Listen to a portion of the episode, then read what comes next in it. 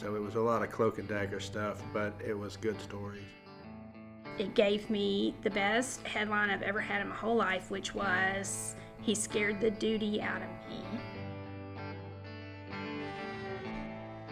What happens at the machine mirrors what has happened in Alabama, and that's why I find it so interesting. Election day at the University of Alabama dawned with a thunderstorm. It was exactly the type of weather Amber Scales worried could hurt her chance to become the first woman of color elected as president of the Student Government Association. I'm Amy Yurkanin, and you're listening to the fourth and final episode of Greek Gods, a podcast by Reckon about the Machine, a secret society that controls campus politics at Alabama. It's just me today because I'll be interviewing John Archibald and his wife Alicia about their experiences with the machine. In the last episode, we talked about racism on campus and in the Greek system. Among her many accomplishments, Amber serves as president of her sorority, Alpha Kappa Alpha. It's the only historically black sorority with a house on Sorority Row. It's also got a history with the machine. In 1976, when Cleo Thomas became the first African American elected to lead student government, members of white fraternities burned a cross on the lawn. The same night, they threw cans and bottles at the members of Jewish fraternities. The machine burned crosses in the front lawn of our sorority, so that's something that I can never forget because it's ingrained in my history as an alpha woman, but also I think about that every time I walk into our house for a chapter, that that was something that happened here on our campus and something that I knew I could never um, stand for. A rumor went around during the campaign that Scales received an offer of support from the machine. She dodged the question in an interview, but said she never could have accepted it even if it had been offered. I would say the machine or Theta Nu Epsilon is the organization that thinks they control our campus. Um, the statistics would prove otherwise that if women in the Greek houses rose up, if independents rose up, if minorities rose up, at any point the systems could be toppled, but they survive of, off of apathy. I would also say that their past more closely reflects their present than we would like to think. Just because we aren't burning crosses doesn't mean we're not oppressing people. Independent candidates Amber Scales and Marissa Navarro entered Election Day battling two foes the machine and apathy among independents. Machine support can swing at least 8,000 votes to its chosen candidate. Price McGiffert, the favorite, did not explicitly deny support from the group, according to the Crimson White, but it isn't the first time Marissa has faced long odds. When she arrived on campus from Grand Rapids, Michigan, she tried to fit in by joining a sorority. Three days in, a fellow student told her that Mexicans are poor, dirty, and ugly. And so just going through that, I remember going home and like crying and calling my family and just telling them like, "Hey, I think I made a mistake. Like I don't know, I don't think that Alabama's to be the best fit for me only because I I was very naive and I thought that I can make Alabama my home and that racism was something that just the media portrayed, but it wasn't really that bad until I had to come face to face with it. Instead of leaving Alabama, Marissa decided to create her own space. She started a Latino interest organization, the first on campus. Only her advisor and co founder attended the first meeting. But Marissa persisted and decided to schedule a second one. We had our meeting down the hall in a room for 15 and we ended up having 70 people there. And I remember just like crying and like seeing that what I did on campus did matter. Marissa ran for Senate and won. Her platform for president included increased access to the campus food pantry and outreach to working students. Throughout the campaign, she said she met students who talked with her about their own struggles with multiple jobs and housing costs. As for Price, his campaign promises included efforts to increase lighting off campus to improve safety, and he also threw out some collegiate red meat, pledging to push for improvements to the vending at Bryant Denny Stadium. The University of Alabama has always been the biggest university in the state. It contains multitudes, from first generation students working their way through school to wealthy undergrads living in relative luxury. Membership in sororities and fraternities is pretty expensive and can separate the wealthier students from their working class counterparts. But sometimes relationships form across the divide. This is one of those stories where the machine plays a starring role. If you've listened to this podcast, then you know John Archibald. Now you're going to meet his wife, Alicia. John and Alicia have been married for decades. They met as students at the University of Alabama. I'm Alicia Archibald. I am an editor of a magazine. It's a niche publication, a trade magazine. And I'm also the wife of John Archibald and the mom of three kids who are the best. Alicia grew up in Montgomery and went straight to Alabama from high school. John, however, took a more indirect path to Tuscaloosa. I started out in college at UAB and uh, was a terrible student there and not a great person and ended up tearing up my leg and getting into some trouble and having to start over at the University of Alabama. So I went down to Alabama really after my second year and became active as a GDI, as they call it, a goddamn independent. John quickly found his way to the newspaper, the Crimson White. The CW is a longtime foe of the machine, a perpetual antagonist that regularly unearths juicy scoops from inside the Greek led secret society. Alicia took a different path. When I went to Alabama, I went through Rush and I pledged Phi Mu, and it was very exciting and it was instant friends and it was so much fun the first year and i felt like i was doing such a great exciting thing going to so many parties but also studying with people and i did make good grades while i was there and i attributed that some to the study hours and it was a good experience. The phi mu house is one of the most striking on campus in 2016, it underwent a $13 million renovation that boosted its size and grandeur. Even before construction, the house stood out.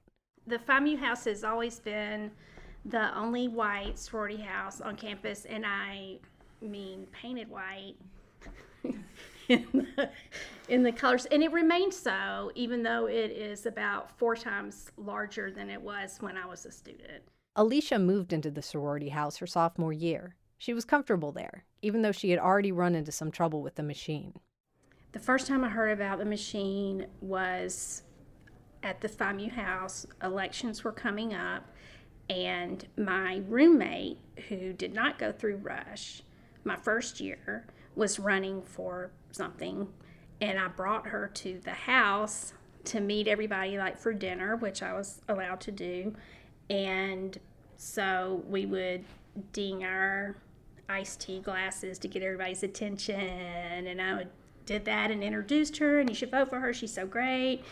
And left, and I didn't realize. I think I had I had an idea about the machine before that, but that was my first time I really got in trouble there because they're like, you don't.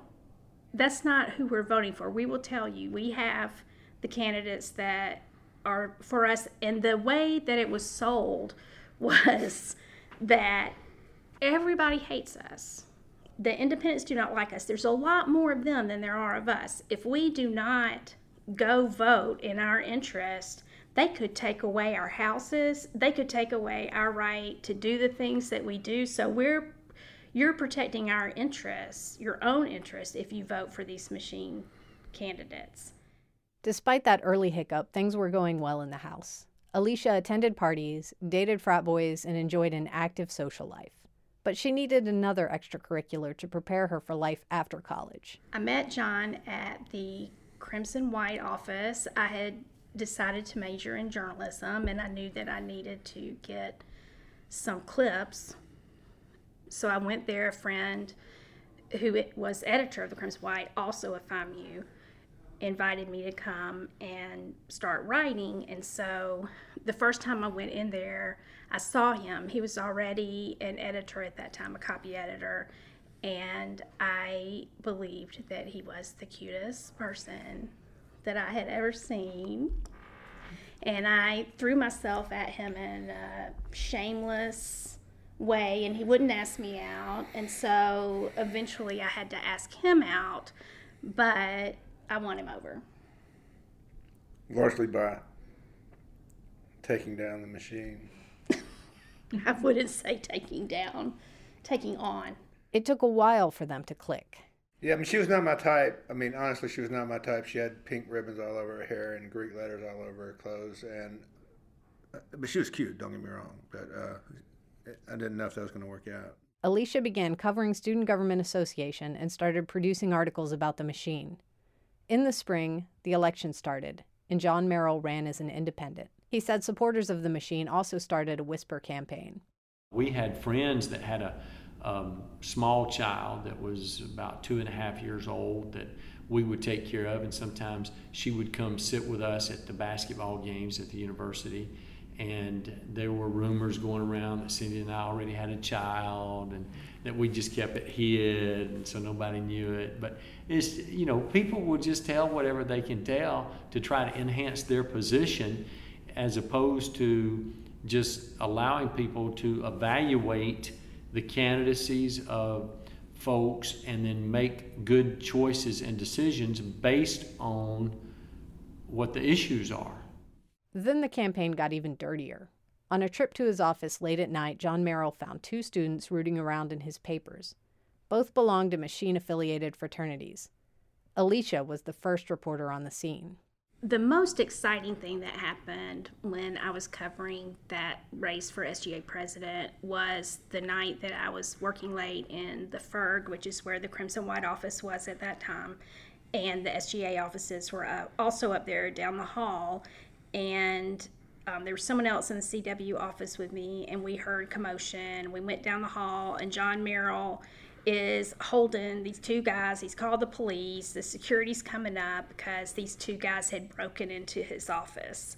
And it gave me the best headline I've ever had in my whole life, which was He scared the duty out of me. It was pretty good. At that moment, her sorority life collided with her news reporting. She followed the perpetrators to the police station for comment. When we went to the police station to try to question those, you know, talk to the guys and talk to the people who were there. One of the guys was dating one of my sorority sisters, and she was there to bail him out. And that was the most awkward situation that I think I had. Alicia and John got a tip that the members of the machine were meeting in the basement of the Sigma Nu house. They had been trying to put together a list of representatives. The reps weren't eager to be identified so when the first people came out, it's like they're on the list. Yes, we're right. And we go and we try to talk to them, and they run back in the Sigma Nu house. Nobody else came out the front. And then we drove around to the back, and they were shuttling them out of the house with like coats over their heads. And the fraternity guys were driving them off in cars, and it was super crazy. Yeah, we went back to put the stories together, and at that time, they began to like drive around the yeah the the office in a threatening manner, and then ended up stealing a lot of newspapers to try to cover all that up. So it was a lot of cloak and dagger stuff, but it was good stories. Her relationship with John flourished, as did her budding journalism career. But things started going sour at the Phi Mu house you know what happened to the last girl that covered the machine that was in a sorority? Her headlights were bashed in. I mean, I got calls that were weird and the thing that hurt my feelings, such a silly thing that hurt my feelings so bad. There were photos from parties and events at different parts of the house. And one day I was going down one of the back stairs, and there was a picture, a zap up of me and a couple of other girls, and someone had taken a pen and scratched my face off, like pretty violently off the picture. And I was still living in the house at that time. And I was like, this isn't going well. I mean, it's sad and that hurts my feelings, but golly, they're mad. They're madder than I realized.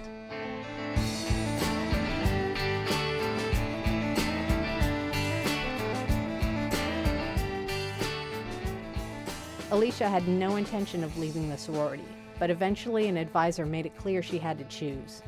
It is still very painful to talk about how things ended up with Phi Mu. The end of my junior year, so that year I had covered the machine throughout and I had dated John all year. The alumni advisor, who was a realtor in Tuscaloosa, asked me to come to her office and meet with her and her daughter was my little sister and i thought something must be wrong with her you know this is weird. And when i went in there she said you know you've been up to a lot this year and we have not been happy with it. And if you want to stay in Phi Mu, our advice or what we're telling you is that you'll need to quit working at the Crimson White and you'll need to break up with that boy. Now, probably he's been a terrible influence, and we see that this could have been him pulling you into this. And if that's the case, that's okay. You know, you can you can quit him in the CW and and everything will be great next year. And I was like, pretty sure I'm to marry him, and I'm pretty sure I want to be a journalist. So that doesn't sound like a good idea to me. and we did get in an argument, and she asked for, she said she was to ask for my pen. And I told her I was to fight her on getting kicked out because I knew that those were not grounds to get kicked out. And she said that the grounds were that I was hurting the sorority, that she could go to national and make a claim. In the end, she didn't get kicked out of Phi Mu. John had proposed and they became engaged. Back then, the chapter allowed engaged seniors to move to alumni status, and so she did. Alicia moved out of the Phi Mu house for her final year of school. My last year on campus was not the best year of my life. John and I were engaged, and John was working for the Birmingham News at that time in Jasper, covering Walker and Coleman counties, and so we weren't in the same town, so that was hard. And then I was out of the sorority, lost a lot of friends, and I wasn't really writing for the Crimson White either. I was stringing for the Huntsville Times, so I would go to events and write about that. It was a lonely, it was my most lonely year, for sure. I was glad to be done. It was very traumatic at the time, but the experience helped strengthen their marriage. All of your emotions are so heightened when you're in college. You don't really are your first experiences, and all of a sudden, you're dumped into this situation where people are where you think people are going to hurt you, where people are systematically hurting other people, and it is a hugely frightening experience for a lot of people, and uh, which is why it's probably why we got married because she said to hell with them, you know, and she fought them, and uh, and it wasn't easy. For John, the experience shaped his career as a journalist. The same corruption he found as a student emerged in the professional politics he covered for the Birmingham News and AL.com. Illinois and Louisiana may grab the headlines, but Alabama has been a poster child for corruption in recent decades. Three of the last six governors, two with UA connections, including SGA President Don Siegelman, were convicted of crimes while in office. Five commissioners in Alabama's largest county went to prison in a financial scheme that led Jefferson County to what was then the largest municipal bankruptcy in the history of the world. Students who learned the craft of politics at UA go on to work for political operatives who engineer scandals, who hire protesters, and run some of the dirtiest campaigns in the state.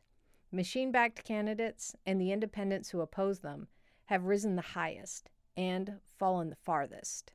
I do think it's become really clear to me after looking at that Constitution that the the machine grew up in this attitude, the exact same environment that the Alabama Constitution was written in, this post Civil War idea that th- this group of elites, by birthright, felt that they knew best for what was at, for Alabama and that they felt it was their duty to assume roles of leadership in order to guide the less capable people of Alabama through it. And they grew up then uh, in this secret society and throughout the course of the last century tried to hold on to that power in order to, to wield the uh, what they thought was was you know you know they were sort of the the benevolent dictators of the University of Alabama, just like they were the state of Alabama. Plantation mentality. It's a real plantation mentality, and it, it and it has worked.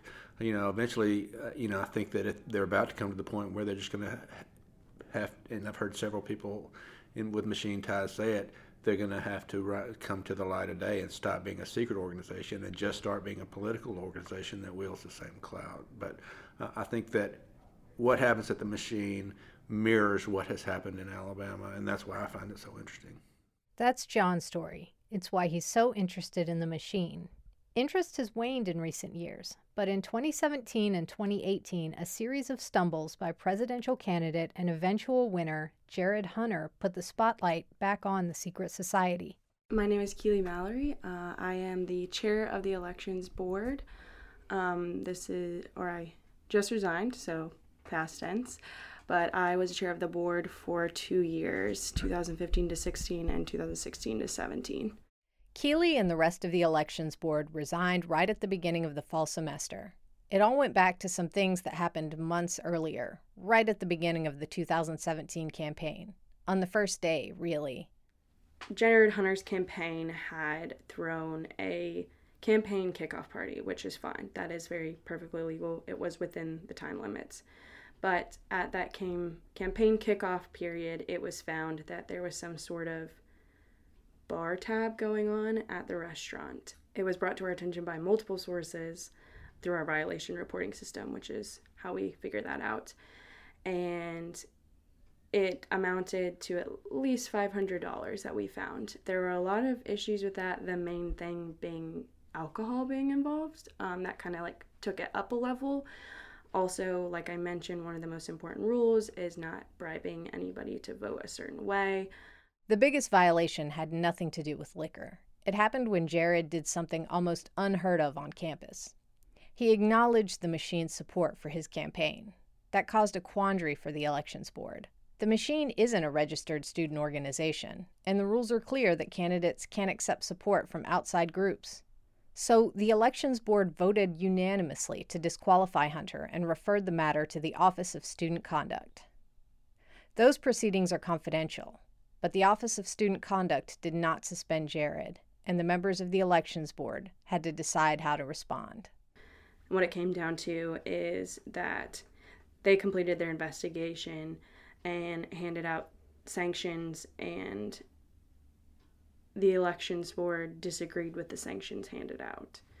And we had, in our, our, our initial violation report, said we still kind of like hold the power to do something after OSC's investigation comes out, like reserve that right basically. And we decided, honestly, the best course of action we felt was to resign as a board unanimously, which is really unfortunate because we were just trying to enforce the rules, which seems very black and white in my opinion. Keely and I spoke not long after her resignation. She graduated back in May 2017 and had a lot to say about what she learned in four years at Alabama.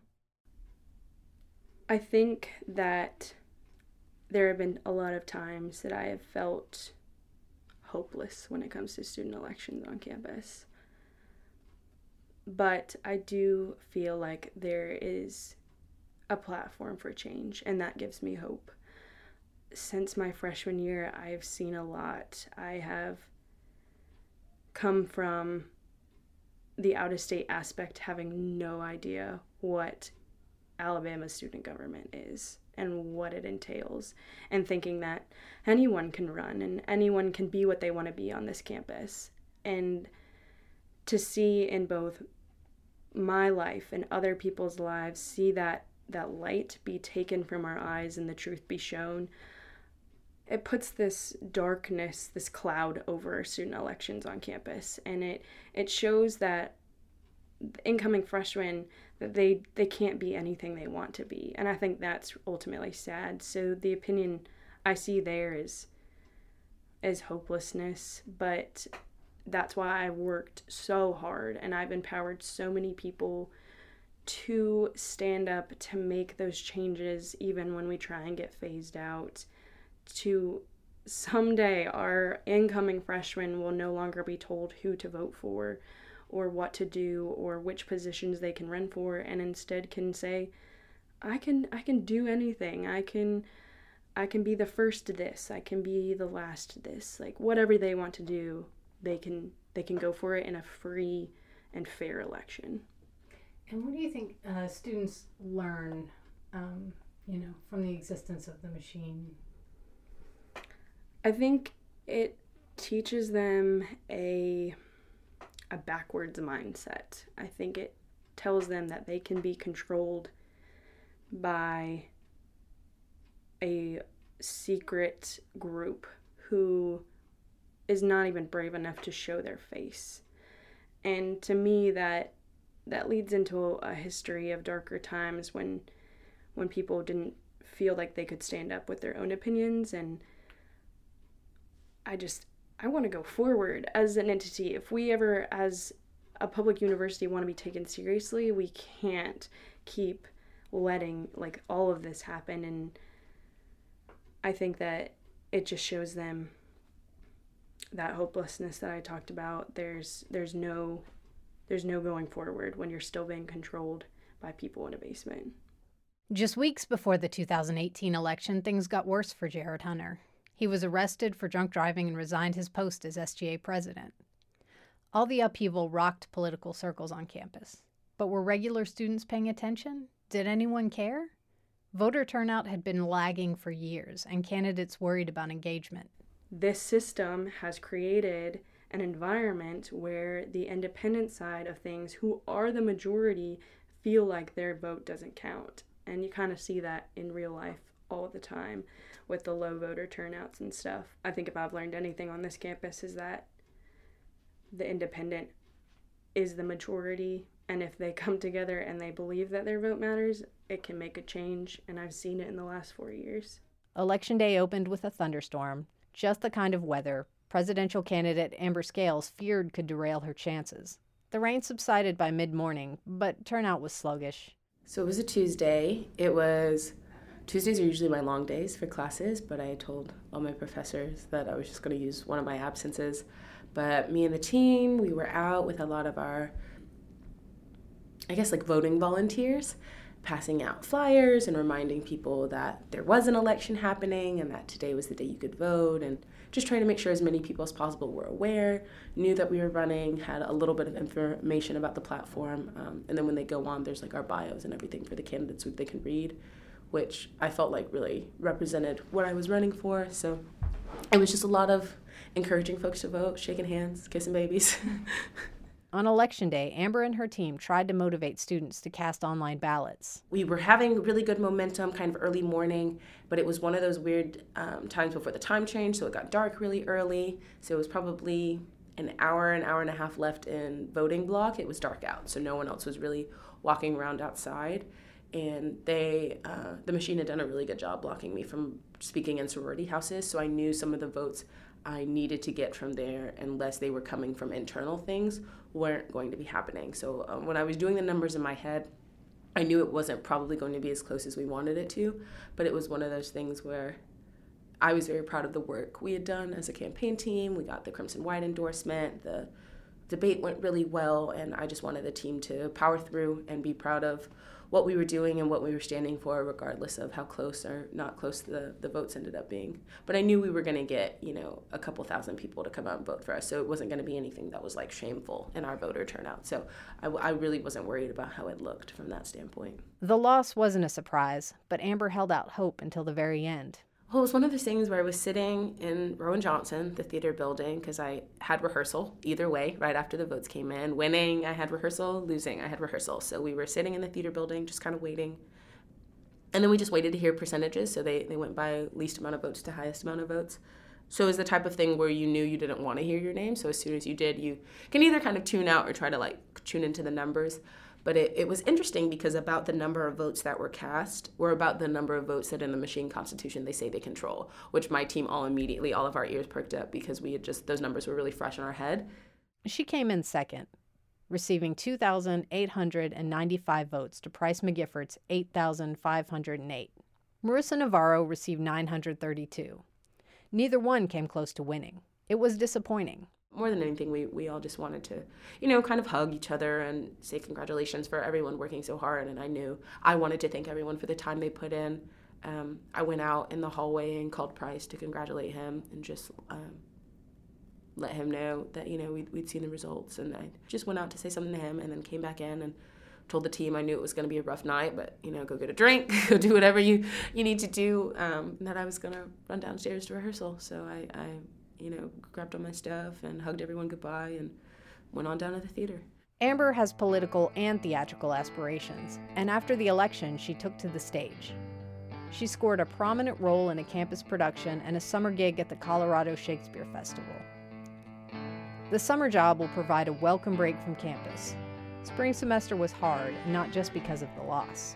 This year specifically, I, I've seen a decrease in, in just general civility on campus, which is sad to say, but not because there's necessarily more people that share, you know, uh, similar views as to some of our people in power, but because those people are so bold that they would do something like invite Jared Taylor, something that from so few of them affects so many of us. And to see those things happening when it's, you know, the 50th anniversary of the Black Student Union and we're supposed to be celebrating progress with Dr. Taylor's hire and you know, we have two women of color running for SGA president. Things that are in in their very essence progress.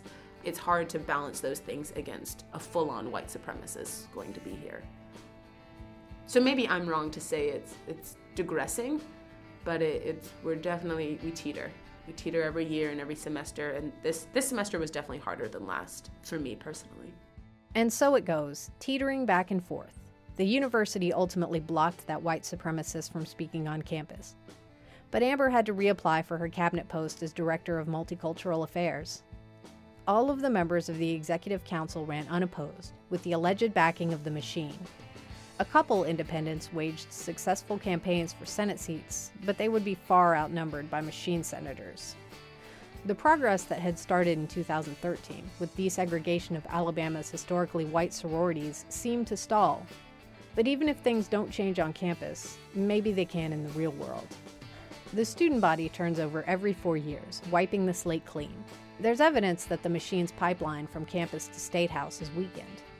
Yes, students do learn lessons about politics from the machine, but they're not all bad. I mean, John Archibald just won a Pulitzer Prize for commentary, and he learned the ropes of journalism going after Theta Nu. After John Archibald won the Pulitzer Prize, he received a letter of congratulations from the alumni advisor who tried to kick Alicia out of Phi Mu. She apologized for disappointing Alicia and said a lot of what happened transpired due to forces outside her control. The system produces Pulitzer Prize winners because it also produces corruption. It teeters, as Amber might say. Next year, a new crop of students could send it teetering another way, as graduates set out to remake the state. And the machine continues to play a vital role in that, 103 years after it was founded. To understand Alabama, you have to understand its system. And this is a big one. Thanks for listening. We hope you've enjoyed it. The series was produced by Amy Yurkanin and co hosted by John Archibald. Our theme song is Where the Cottonmouths Hung by the Delicate Cutters. Our logo was designed by Robin Hammondtree. You can find all four episodes and other material on iTunes, Google Play, and at al.com slash reckon. If you like this podcast, you can follow Reckon on Facebook, Instagram, and Twitter and sign up for our weekly newsletter. If you like this series, please share with your friends and review us on iTunes.